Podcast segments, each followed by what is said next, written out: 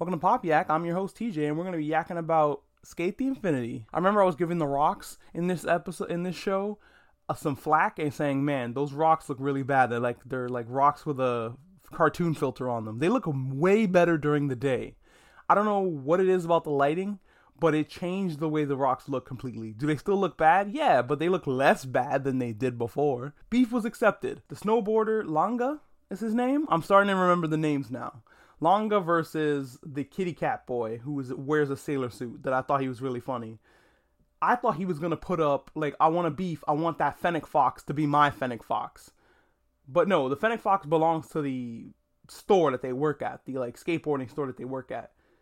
Which is like Reki's gimmick. Reki's gimmick, he has like a that's the red boy. See, I'm getting the names. He has a wrench on his bandana, so like his gimmick is skateboard mechanic. And then Langa's gimmick is I come from the land of the ice and snow. And now we have this sailor suit kid is pretty much young prodigy who's like 10 years old but can shred like his like his life depends on it. And so the beef's accepted. The beef is about human being pet ownership. It's very much like Seto Kaiba versus Joey Wheeler. Like if if you lose this, Joey, I'm gonna put you in a dog suit, which was weird. I I always thought that was strange. Why do you want to see him in a fursuit, Seto Kaiba? Reki keeps trying to convince him to cancel the beef, which is crazy. I didn't know you can like cancel a beef.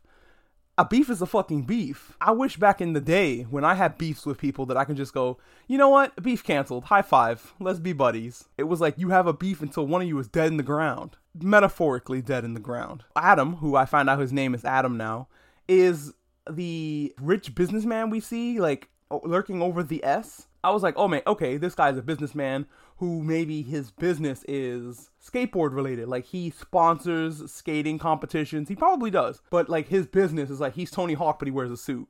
You know, he's a skateboarder that went mainstream. But no, this dude is a member of the fucking diet. He is a politician. You can't put some laws into place so that Reki and Langa aren't running away from the fucking cops every five minutes whenever they whip out their skateboards. Can you do that for a brother? No, he can't do that for anybody. Nobody is his brother, but everyone is his lover. I got some real wee woo vibes from this dude when he showed up as Adam and was and threatened to give them his love hug. First of all, sirens, lots and lots of sirens. But you know, who's gonna arrest him? They respect him too much. They're like, yo, this fucking dude's the matador of love. And I'm like, get out of here. That is. I'm on board with Adam. I'm not on board with his predatory nonsense, but I'm on board with the grandioseness of it all. This dude just shows up. Think about it. Like everybody in this show has a job. Reki and Langa and then the 10 year old are like the age to be doing this. But then you have these grown ass adults who are doing it. And I'm not saying adults can't skateboard. I'm just saying adults who dress up in fucking full costume and show up to the event and are like, let's fucking go. We we have alter egos. This is fucking great. I love that he's like, you know what? You're only as old as you feel. Go out there and shred it and make fools of these young people.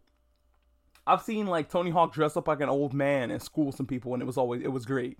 So I'm sure there's a precedent for people dressing up in complete cosplay before going out and skateboarding, and making it like a gang. It's it's like a skateboarding gang. There's rules. I love that some of their jobs kind of blend in with what they're doing. Like Shadow, that's the guy who's I couldn't remember his name because it was so lame.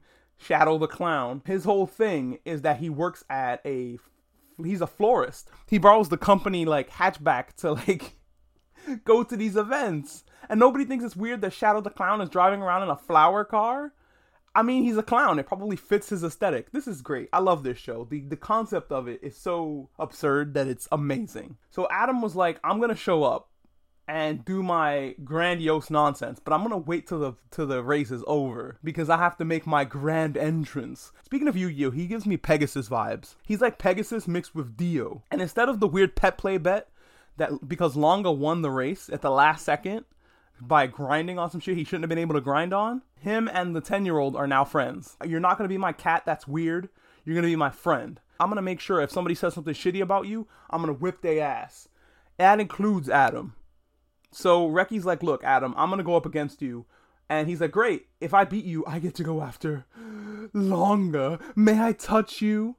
I got so many wee woo vibes. I was so scared for Langa. I'm like, please win this race. He's gonna keep you in a snow globe at his house if you don't fucking win this race. Somebody please win. And did somebody win? No, we get to see Adam in action. This was the ep- this was the episode episode uh, four where we get to see Adam's grandness. We get to and sorry, Reki, you are the you're the meat that's being thrown to this lion. We get to see this crazy fucking like he grabs Reki's hand and starts like to dance with him. I think that Adam and is gonna get surprised by Langa. I think Langa is gonna be secretly the best skater in this entire show.